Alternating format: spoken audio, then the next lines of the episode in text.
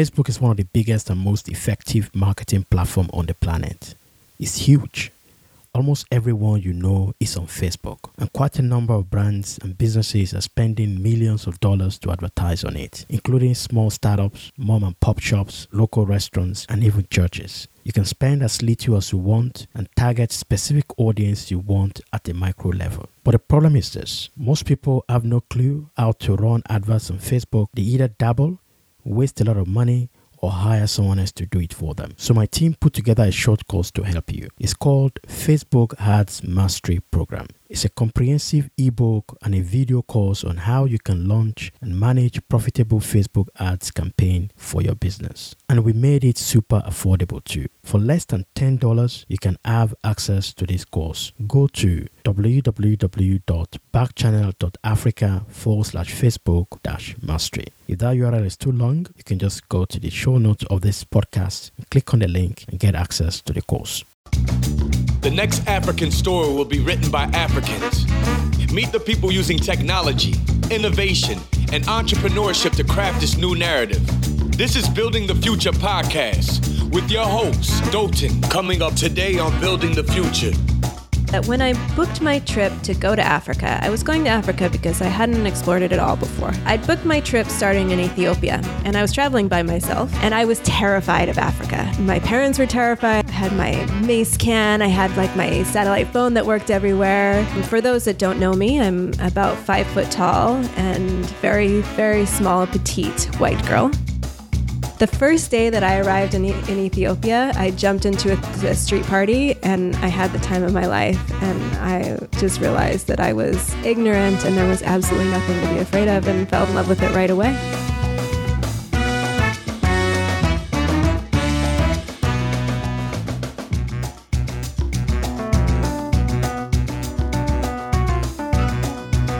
The Future podcast season 3 is brought to you in partnership with Flutterwave. Flutterwave's business is about connecting global businesses to Africa and building new businesses out of Africa through payment and technology. All opinions expressed by me and the podcast guests are solely ours and does not reflect the opinion of Flutterwave. To get started, go to flutterwave.com.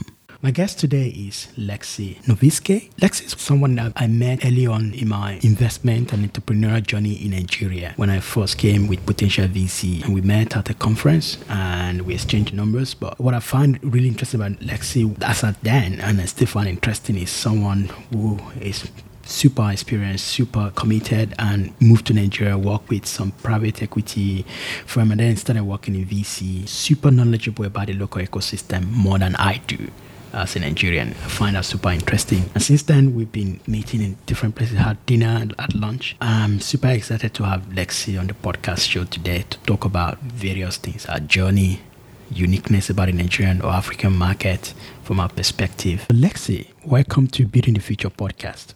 Thanks, Dotun. Great to be here.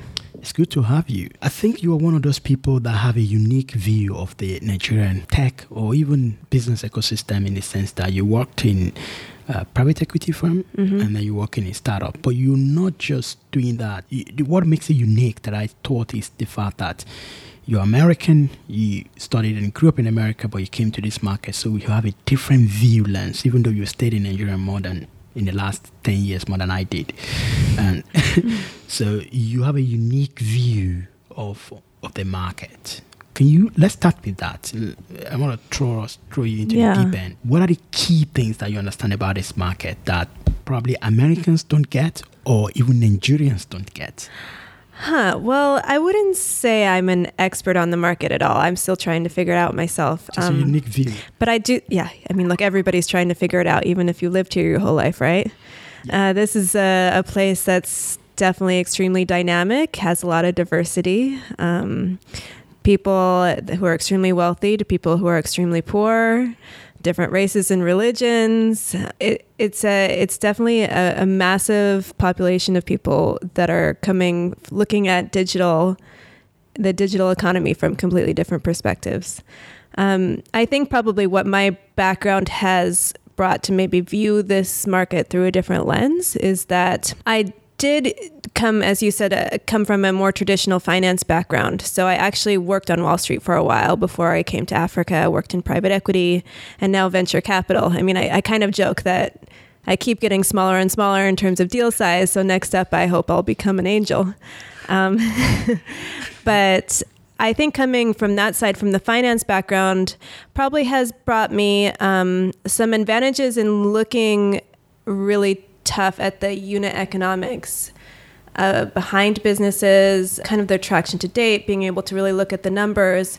But I think it also has brought with it its disadvantage, right? I mean, I don't come from an operator background, and I um, and I'm still an outsider, so I'm still coming from this as from a perspective that I still need to learn. And I think I have learned a lot, but but I'm learning new things every day for sure. How long ago did you? How long ago did you come to Nigeria, and what actually brought you? I know you worked in a private equity firm in Nigeria. Um, I want to understand um, how long that has been and what are the key assumptions about the market that you had before you came and, and the mm-hmm. operations and investing in Nigeria or Africa generally that you had before you came and how were those challenged within the yeah. first 12 months that you arrived? So, so maybe not the first 12 months, but so how I eventually came here is that I took a sabbatical and was traveling around Africa for quite a period of time, just on my own, backpacking around, and decided I really wanted to shift my career to focus on Africa. So when I moved out here to, to join a local private equity firm called Verod Capital, um, I was expecting, you know, this huge opportunity that was low hanging fruit, that it would be really easy to access for somebody like me who was coming in with having the finance background, some international expertise and I could really, you know, make a quick buck here and it would be easy. That assumption has definitely been challenged. Why is I, that? I think this market is really difficult to make things happen. You know, I think it's difficult because there's a lot of barriers in terms of infrastructure and regulation, but more so in terms of the way business is done with enterprises and also um, the education of the end consumer as well. Um, all of these things make it extremely difficult. So I think a lot of foreigners come into this market thinking that there's massive amounts of opportunity and they'll just be able to sweep it up. In reality, it's much, much harder than that. But, but let's deep dive into that. And, and I know it could be, the nuances can be a bit different for both, for private equity deals and, and for venture deals, which are like majorly startups or mm-hmm. uh, greenfield businesses that are trying to um, optimize um, a very big opportunity that could either go down or, or be big. But for private equity, my understanding is that it's very risk averse. You're working on optimizing 2x or 3x on an existing business that probably has been de-risked over time. You're just trying to grow it. And so I, am trying to marry that with what you just mm-hmm. said now about the difficulty of the market and educating the consumers. Uh, as I don't get it, why why would, would that why would that be an issue for a private equity? Yeah, deal? so it certainly is an issue with private equity especially in this market, right? Contrary to other markets, it's not just taking an already successful business, making it more efficient, or restructuring a company so you get more benefit on the equity side.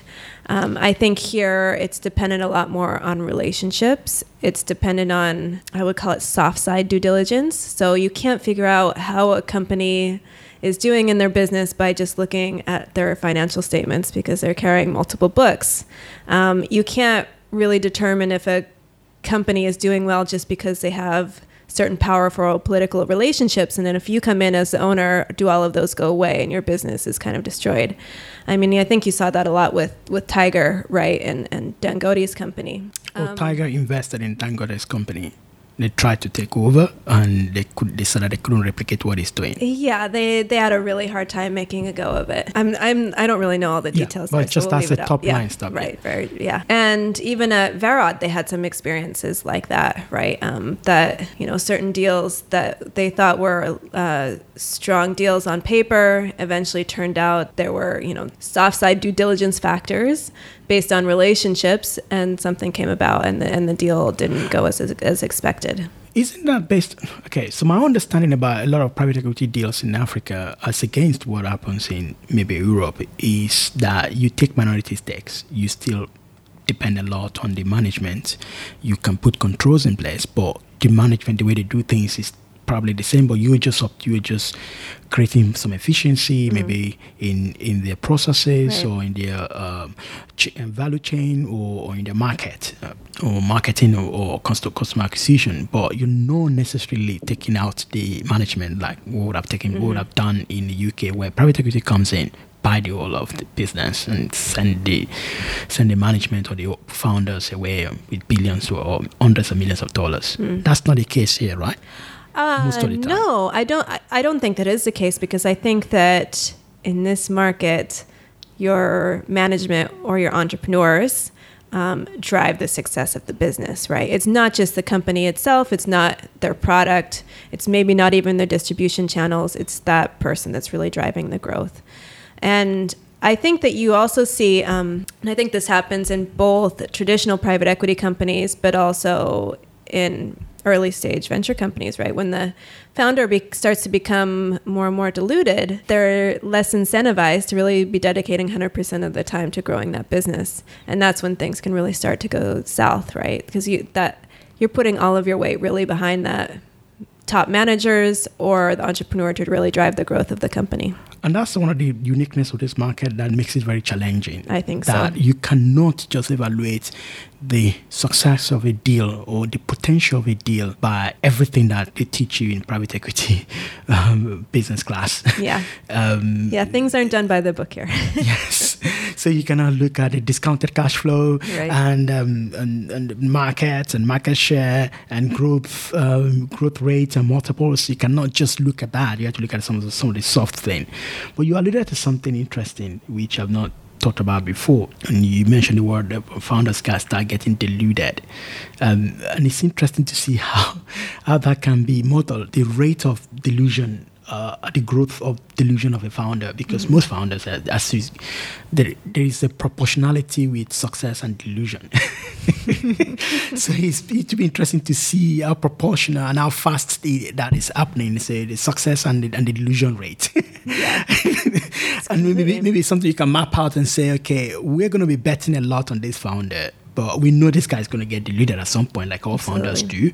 But how quickly would that happen, and and, and how and how would that affect our, our, Yeah. our returns? So I think it's something we definitely map out, right? Like we can we can map out ourselves where we how we think the founder is going to ne- need to get diluted over the next 24 months, um, or whatever the period is we think that they're going to need follow-on capital for, and that's important to do. I also think what's happened a lot in this market and I, I think it's happening less, but especially a couple years ago when early stage capital was still pretty new to the market, um, startup companies really needed seed investment, and there wasn't a lot a lot of places to look. Some founders took some really bad deals and got extremely diluted, both in terms of their equity percentage and control.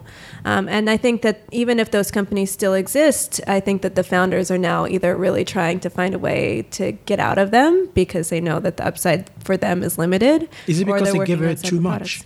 Yeah, I think it. I think I think so definitely. Okay. Because even also, if the founder is giving away too much in the earlier stages, follow-on investors that could dedicate a much larger ticket size are seeing that as well, and they want the founder to be motivated.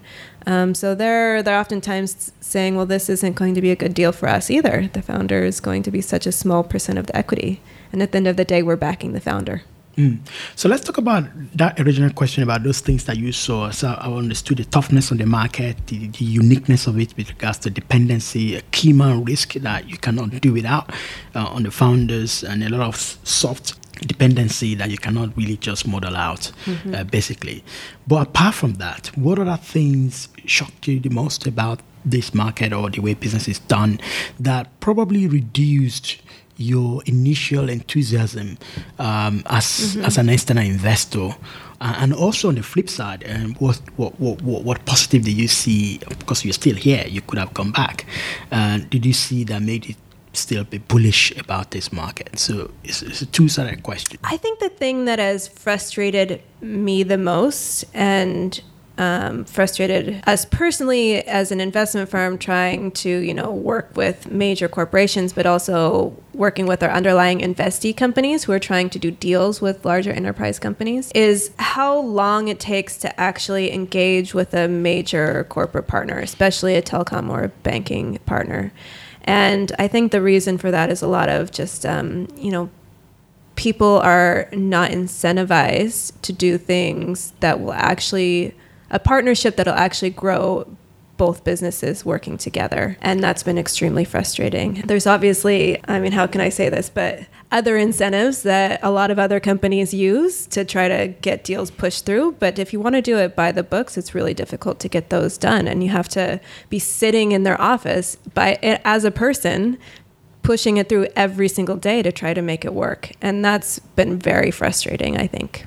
And again, going to that deep diving more into that, what you just said, more prevalent if your business is B2B, right? And you're trying to do enterprise. Yeah. But I think it's even relevant in this market. So we, that can bring me to another issue is that I think it's ex- it's extremely um, it's much more expensive than you would think to acquire customers in this market, and you would think that it would be fairly cheap. Um, you know, there's uh, fairly cheap digital advertising available. Um, you can do outdoor advertising. Consumers are hugely incentivized by referrals or anything free. But in reality, consumer groups lack trust. Um, they tend, if we're speaking of digital, they tend to have fairly low digital literacy and need to be educated on your product and platform and how to use it. People don't download apps, they're super sensitive to data. Um, all of these sorts of things uh, makes it really difficult to acquire end end consumers if that's your target market. So even then, I think you have to work with major enterprise customers that already own and control those cu- customer base because you can leverage off of their customers and their brand at the same time and their data. Yes.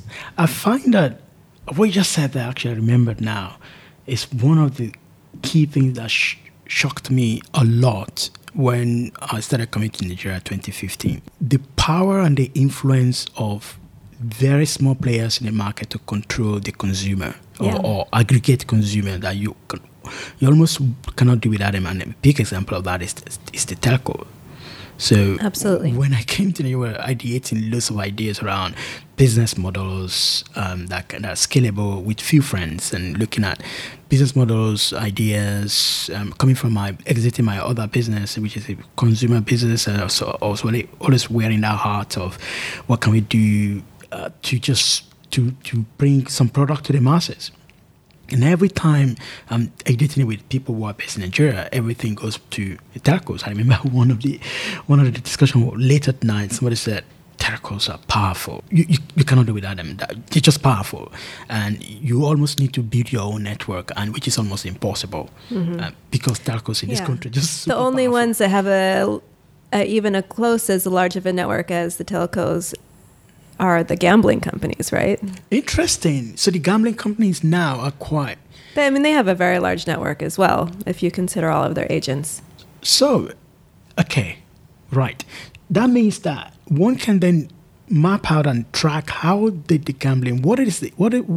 what is the incentive for people to join their network? Free right, money, right? Exactly. And promise. Free money, yeah. And you can also almost see the similarity between gambling and churches. Sure religion in, okay. in in Africa where you promise something big and you can easily build a massive network on the back of that. Yeah, yeah, uh, I think so too. Um, and actually, thinking about churches as a network isn't a bad way to go either, right? If you can, if you're willing to go that route and incentivize those powerful parties, um, then you could also acquire customers that way. So, so the uniqueness of the market, uniqueness of the market with regards to um, aggregates of consumers um, means that you almost have to deal with that issue that you talked about, which is you you have to deal with the gatekeeper, even though in every other market, mature market, there's almost a decentralization of, of, of the market. Uh, there is always mm-hmm. no need for gatekeepers. You can build an, an application that can amass billions or, or, hundreds of millions of people within a very short time.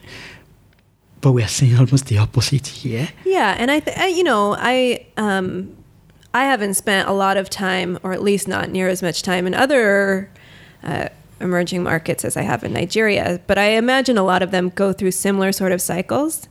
Um, I was speaking to somebody recently who's done a lot of investments in Bangladesh, and although the telcos uh, certainly have a lot of power there as well, it seems like there's much more of um, just a, a peer-to-peer sort of effect in, in how business cases expand. And I don't think you see that as much here. Yeah, and maybe that'll maybe that'll change. I hope it does. Okay, let's flip that now to the other part of the question I was asking about. What is it that made you a bit bullish about the about the market, about Africa, and you stay, given all those challenges that you just talked about as well? So uh, the obvious thing is the demographics of this country. I mean, large population, young people willing to or spending a lot of time on their mobile phones. Um, and ra- rapid rate of urbanization, all of those things, of course. But I think you can have all of those things and the numbers look great. But I think what's most exciting is really that you have such a strong base of entrepreneurial talent. And it's the attitude of founders wanting everybody wants to run a business. Um, the problem is, it's usually they want to run multiple businesses at the same time. and and you have a lot of uh, well-educated people that are doing it right that you know maybe have been educated in nigeria but have a strong developer background or have worked at other major companies um, or even returnees that are coming back and starting businesses now that's what excites me the most mm. so so the entrepreneur the entrepreneurial spirit the talents, yeah. and uh, access to wider pool of talent beyond the country and, and the population as well um, so you moved from a private equity to a VC to a venture fund, uh, which is what you're doing currently.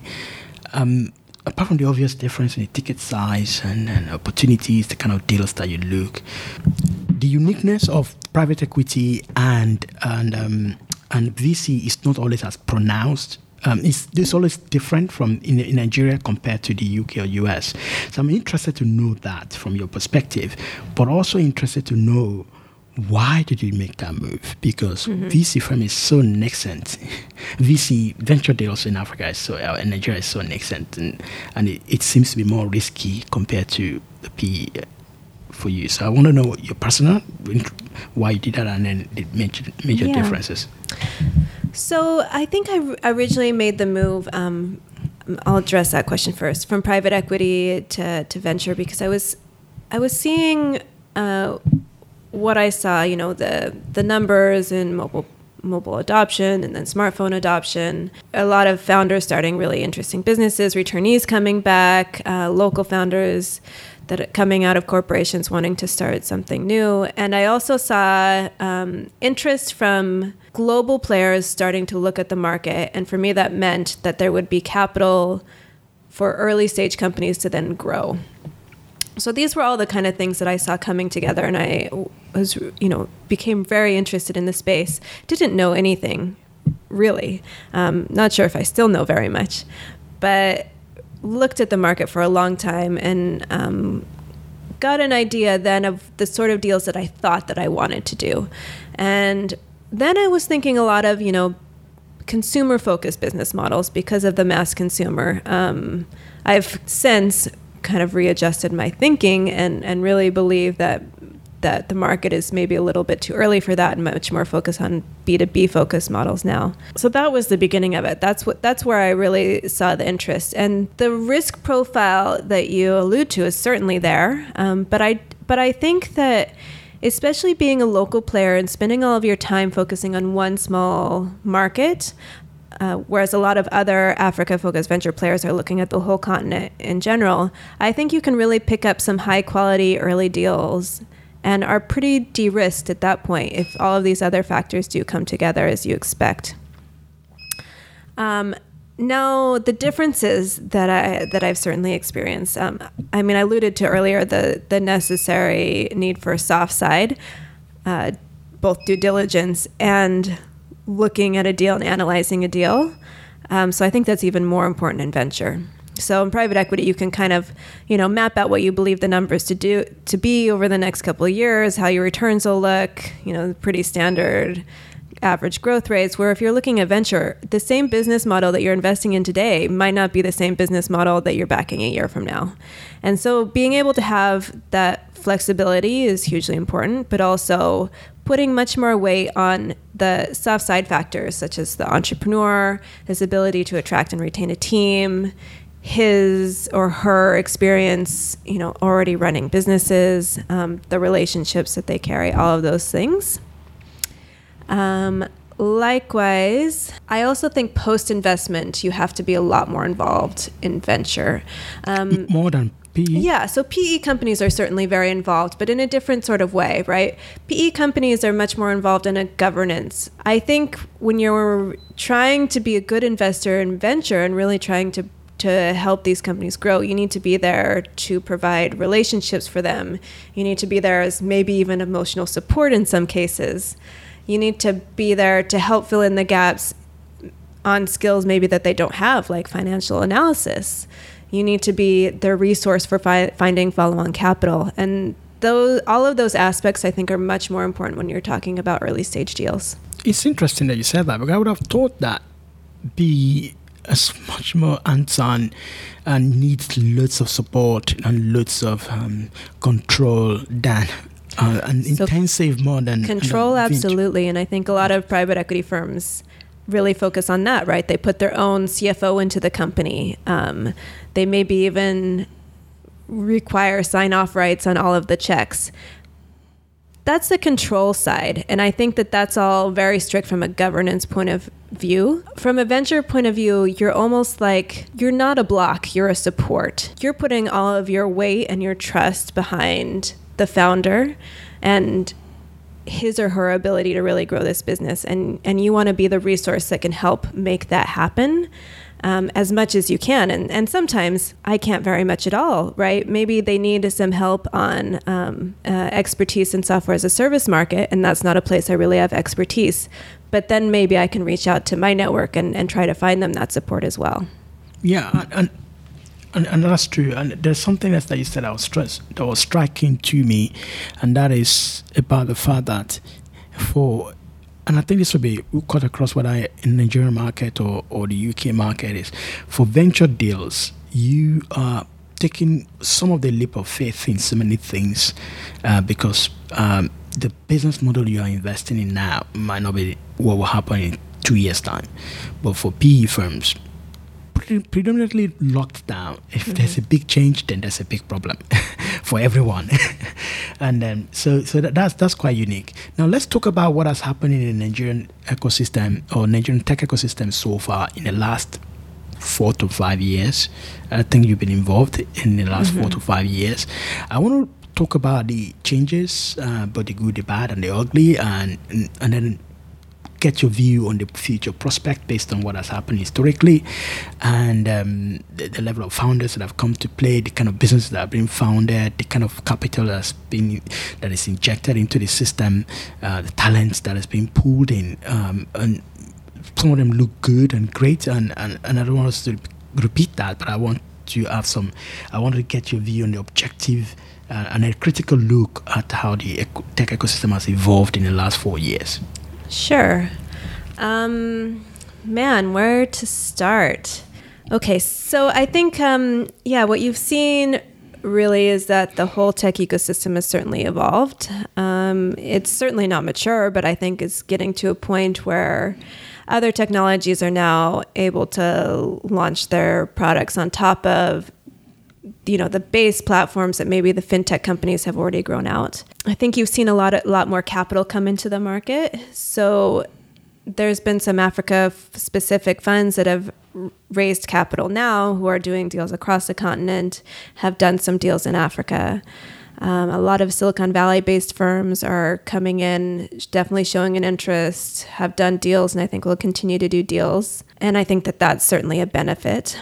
I think a lot of talent has seen the opportunity to grow um, the opportunity that exists in launching and growing a technology business. So they've left corporate jobs or they moved back here and started businesses. That's that's great. And I think you have seen some success stories that's that have probably driven a lot of um, confidence and confidence in both investors and entrepreneurs um, with you know, Flutterwave, Andela, Paystack, Cars 45, a lot of these guys. Um, and some of the negatives, ooh, Okay, that's harder.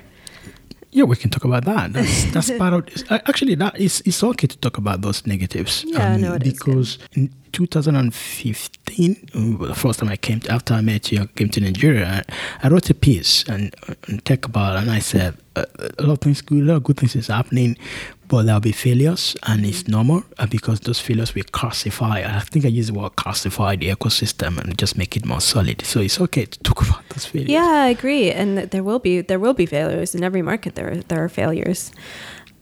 I think my biggest concern now is the possibility that too much money will come in too fast. Um, I think that that could make a lot of um, probably make a lot of entrepreneurs very rich, but could also mean that a lot of businesses grow too fast and aren't built on a solid foundation, as well as you know some big failures that then really scare away investors, and we go back to square one. That's my major concern. Um, also, big concern that that you know maybe a lot of the money that will come in, especially from foreign investors, whether they're from Asia or Europe or the U.S uh, are that they don't know and understand the market very well and they'll lose their money quickly and then, then they'll be scared away. And I think that hurts all of us as well. Mm. So that, that, that's super important, and uh, and I think you're right in the sense that the ecosystem grows in peaks and troughs, and then there always be that there was that cycle of, of many things happening. But as long as if you plot it and it's still growing, it could be zigzag, but it's growing, then we, we should be fine.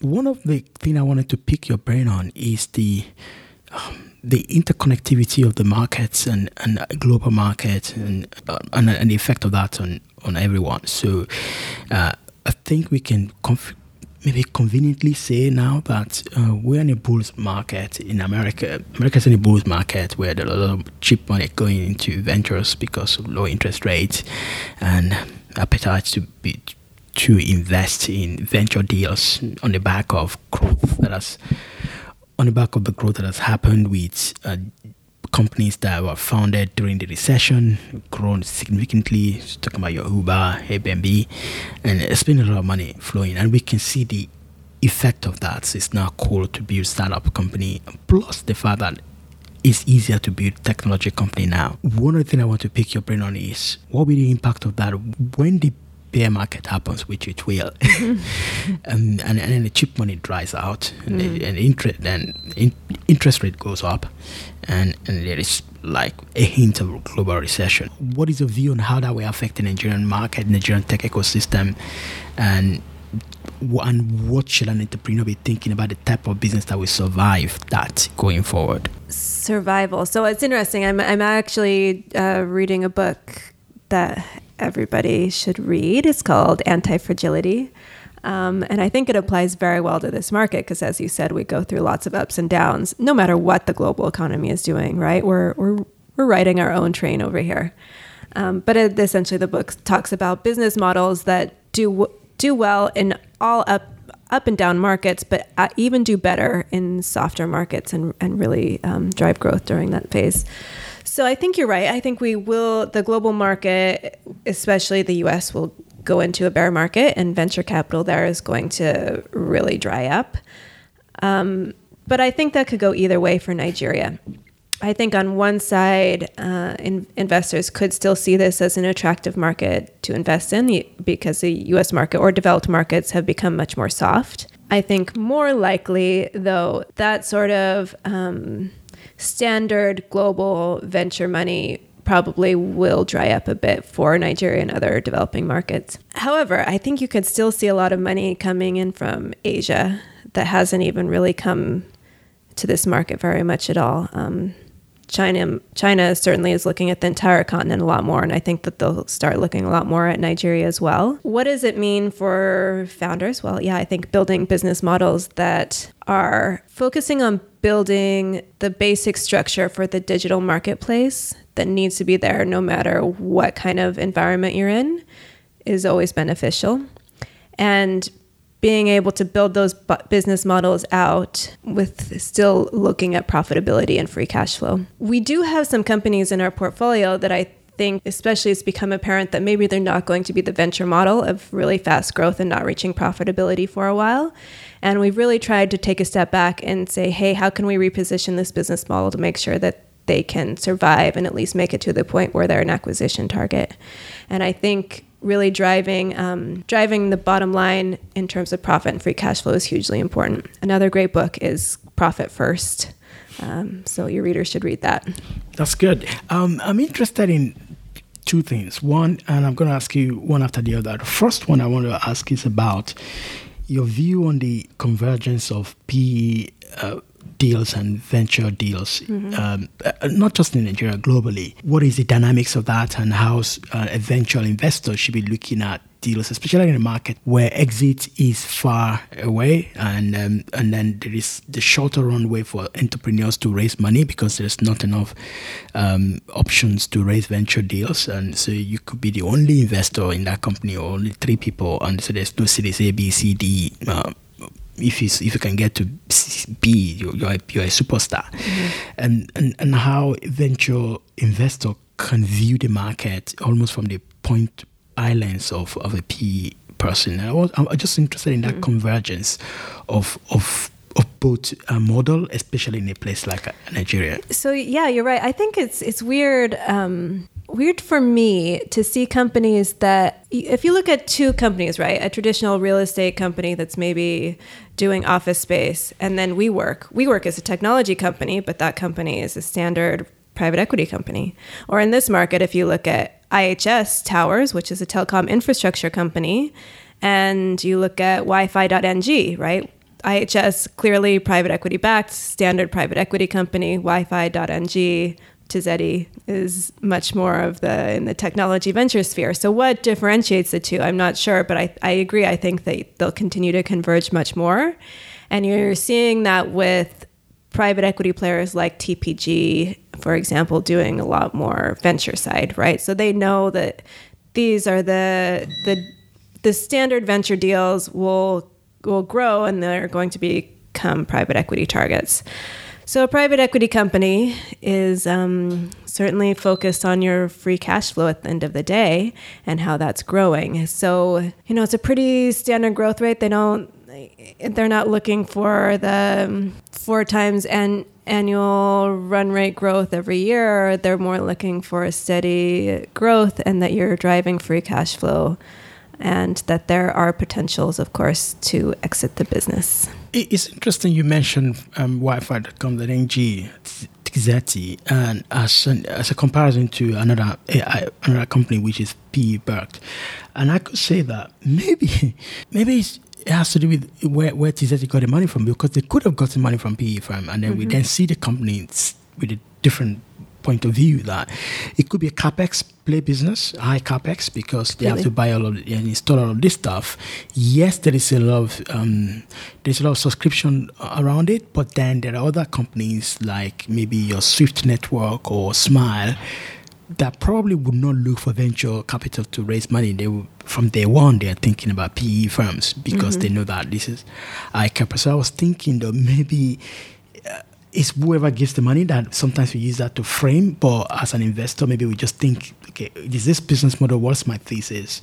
And uh, and it, does this business model fit into that? And that leads to my second question, and originally, which is, what is your overarching thesis? And now I'm not talking about your your uh, I know you work for Singularity, and I'm talking about Singularity thesis, but what is um, Lex's personal thesis about the market that you will take with you anywhere? That this is what you con- what you're convinced about, and that you really want to back. Um, I'm convinced that the easiest problems to solve are today are problems that major businesses are trying to meet because those customers are easier to acquire. But where the growth is driven by the underlying consumers of those businesses. So, payments is a great example of that. Um, some software companies might be an example of that. So, my my belief is that this market will continue to grow and mature. Um, I think that probably over the next year we're going to have a couple of difficult events, um, whether that's elections or it's a global market. But I I do believe that this country just with its people and its energy itself, has so much to offer in terms of growth and um, and its resilience. So um, so yeah, that's really what I believe and what I'm focusing on. And that's what you're seeing. You want to back going forward. Exactly. entrepreneurs that are. I, I want to tease that out. Entrepreneurs that are doing stuff around solving problems for businesses with large Yeah. Customers. Yeah. So B2B focused business models, um, but where the growth is underlying driven by the growth, where the revenue growth is driven by the underlying growth of that company's users or consumers. So, for example, um, I can take a, a, uh, let's say a company called Smile ID that we've invested in.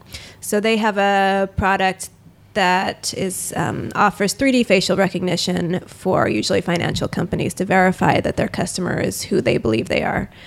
So they do the deal directly with their business partner, but they generate revenue based on every query that is made through their platform. That's the sort of stuff that we really like. That's good, and because those kind of businesses will always ride on the back of the growth of their of their of their customers who are also making money. So you said that you're saving money for them, or you're making them to make more money, or Yeah. increasing efficiency. Now let's talk a bit about your background. That's where we're supposed to have started, where, where you grew up, and um, and how you started getting interested in Africa before you did your hitch, hitchhiking. Uh, is it hitchhiking or you're just doing um, Yeah, there was, year? there was a little bit of hitchhiking there. Did you? Yeah. That's where I whereabouts even in um, Africa? I even at one point hopped hopped on a car of a moving train and traveled through the desert in Mauritania to get from one side to the other. Why did you do that? Because the to go around uh, the place that I wanted to go to, I would have had to go very far south and then very far north again. So I just uh, hopped on the train, which is what a lot of locals do. Right, that's interesting. So, which part of Africa did you travel around? Um, so I started my trip. Um, look, I should I should probably preface this that when I booked my trip to go to Africa, I was going to Africa because I hadn't explored it at all before. I'd been to a lot of other regions in the world, and I'd booked my trip starting in Ethiopia, and I was traveling by myself. Um, for those that don't know me, I'm about five foot tall and very, very small, petite white girl and I was terrified of Africa. I was like, I'm. My parents were terrified. I was like, oh, I, you know, I brought like I had my mace can. I had like my satellite phone that worked everywhere. The first day that I arrived in in Ethiopia, I jumped into a, a street party and I had the time of my life. And I just realized that I was ignorant and there was absolutely nothing to be afraid of, and fell in love with it right away. Interesting. Yeah, and from Ethiopia, I traveled around down the whole eastern side, a little bit of Central Africa as well, and then I flew to Mali and went um, Mali, Senegal, and then traveled down overland to uh, Liberia. Uh, and that trip, I never had been to Nigeria before. Actually, I'd never even been to Nigeria before I accepted the job to move here. Interesting. So, when you were traveling there, were you staying in um, Airbnb or not Airbnb? Maybe local. local yeah, Airbnb local- didn't really exist. Yeah, when was then. this? When was this? Not in Africa. I mean, I guess this was eight years ago. Okay, so that would be like um, 2010 or 2009. Yeah, about then. Yeah. And so you were just jumping into hotels, local small hotels, or Yeah. So, yes, m- local guest houses. Um, a lot of times, uh, and I think this is a, a amazing traveling as a woman by yourself. You get invited into families to stay with them. You know, the the matriarch of the family is just wants to take you under her wing and feed you and treat you as their daughter. So that happened a lot. I stayed with a lot of families. so you met these people randomly on, on Yeah, on- yeah, maybe at the airport, and you say, Just okay, made wait- friends. that's a good learning about how to travel around Africa than just make make friends and be friendly. So that that was your first taste into the continent, and then you went back, and then you got a job with Yeah, Verod. exactly. And were you looking, or just something that Yeah. people know that you are interested in Africa, and you just So I was very, very much looking. So actually, the first Africa focused job I got was at an impact investing firm based in Washington, D.C., um, called Small Enterprise Assistance Funds. And I was trying to get on the continent somewhere, and they were trying to launch a couple of funds on the continent. Both of those fell through. Actually, at that time, there was um, a women's Nigeria fund that they were trying to launch. And as both of those kind of look, you know, six months after working there, when it looked like neither one of the funds was going to happen, I met uh, one of the partners at Verod, and we met for coffee in New York.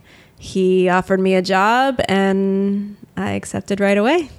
You met one of the partners of Verod in New York. Yeah. And over drinks, and just like, Yeah. would you like to come? That's quite good. We, we, but you did, uh, you were you're a chartered financial analyst. So Right. the normal progression for you would have been to work in PE firms or banks. Exactly. Much more traditional asset management. Yeah, and then you know came to Africa and then started doing this, and then you move into private equity. That, that's a super interesting story. So I to end this conversation by asking you some series of fire questions. Um, some of them might not be totally related to you, at least the first one, but but you can answer it the way you want. It's just a question, and, and you just need to just give one one one answer. Uh, the first one is, what is your biggest business pain point? So I know you're not running a traditional business, you're, you're, you're running a firm, but what is the biggest pain point in, in your line of work? Internet. so, for the listeners out there, Do- Dotun is actually at my house doing this interview now, and I explained to him that the internet in my office seldom works, so I work from home a lot. So internet is a big one because as an investor, you have to jump on a phone, you have to be in a board meeting sometimes remotely, you have to talk to a lot of people every time. So uh, I, I feel you, I understand that as well. Um, the- yeah, so that's the biggest pain point. The, the second one is what is your number one growth metric? Again, this question is majorly for entrepreneurs who are maybe doing a lot of marketing or need to grow their business, but you also need to grow your business, which is maybe your customers are entrepreneurs. But what is your what is the number one thing that you check up or every day to know whether your firm or your business is growing? Huh, that's a good question. Um, so certainly not anything social media related. Sorry, I'm not answering this very fast, right? Um, ooh, there's nothing really on a daily basis, but on a quarterly basis, it's certainly revenue growth in my underlying investments because that is something we track. You track the revenue growth of all your portfolio companies. Yes, well, the ones where we have information rights Right. that allow us to. Yes. Okay. You're not looking at maybe deal flow uh, as a as a way to grow Ah, stuff. Sure, yeah, but you know, I don't think volume of deal flow is really the factor in in terms of growth. Um, I almost feel like there's a little bit of an inverse relationship between volume and quality. So we do get a lot of deal flow, and actually, we should be better about tracking all of it, but we don't because we have a very small team and haven't really put in the systems and processes to do that. Shame on me because I always yell at my entrepreneurs about putting in systems and processes. It's funny though. So venture firm as a business are not investable. It just is is is a lifestyle inefficient hold business. And when we get on the entrepreneurs, you need to put a system in place and then people come and look at the look at the back end of the venture Yeah, I need a consultant. Does anybody want to come help me out? yeah. So let's hurry hard. Yeah, I get it. Yeah. So so you you you've not been tracking this. You, you said something about the inverse relationship between volume and quality, especially here, which is mm-hmm. which is true. I understand that. If you put your fingers out there and say, "I'm an investor," you're gonna get like 200 people that will apply to you Completely. everywhere. Yeah. so you just need to be distinct about, "I'm an investor, but I, I invest in X, Y, Z, and I don't care about ABC." Completely. Exactly. And, you know, it's kind of like there's a lot of pitch competitions going on now on the continent, and you seldom see the best deal flow at those pitch competitions. For example, I think it's a similar sort of thing. Mhm, That's true. Uh, which book are you reading? I know you talk about two books, but which book are you reading at the moment? Yeah, so I'm I'm actually um, so I am still I haven't quite finished uh, Anti Fragility. Um, so I'm reading that one. I let's see the last thing I didn't read it, but I listened to it. I listened to a podcast called The Hidden Brain, which I would also recommend to your users. It's a lot about behavioral economics. Love it. Especially listen to the ones on Google and Uber. They're really interesting. Interesting. I'm gonna check that out. Which business is getting you exacted at the moment? Um, well, if I told you, I'd be sharing my deal flow. That's fine, because we're gonna somehow they're gonna come out. But uh, yeah, that'll Okay, be so, good. so something that I think is open, open uh, already out in the market, uh, which I don't mind discussing. Um, I am excited for about what Kobo 360 is doing. I like the business model. Um, I think Lori Systems has also done it well in other markets. Yeah, yeah, I've heard good stuff about that business as well, and I think we should get the founder here to I talk so about too. stuff. Yeah. Well, it's been great having you on the show. Um, I know we've planned this for some time. Uh, we couldn't have it in Paris, but now we have, we have it in Lagos. So it's great that we, we had this conversation. It's good to have you on the show. Thank you so much, Dotun. This was fun. Building the Future podcast season 3 is brought to you in partnership with Flutterwave. Flutterwave's business is about connecting global businesses to Africa and building new businesses out of Africa through payment and technology. All opinions expressed by me and the podcast guests are solely ours and does not reflect the opinion of Flutterwave. To get started, go to flutterwave.com. You've been listening to Building the Future podcast by Dotun. These are the interviews with entrepreneurs that are playing a key part in shaping the African future, and you'll be able to hear all their stories. For more, sign up for the weekly newsletter at thestarta.com. Our revolution will be televised. Hey everyone, thanks so much for listening to this episode. I hope you enjoyed the show. Before you go, I have a favor to ask you, and it will take 30 seconds of your time or less. It will mean a lot to me. If you like this podcast, you can easily let me know by going into iTunes, Stitcher, SoundCloud, or wherever you download podcasts and subscribe. You can also go to our website, thestarta.com.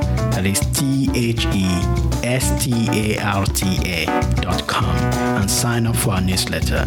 It will be a huge favor to me and it's really simple and easy.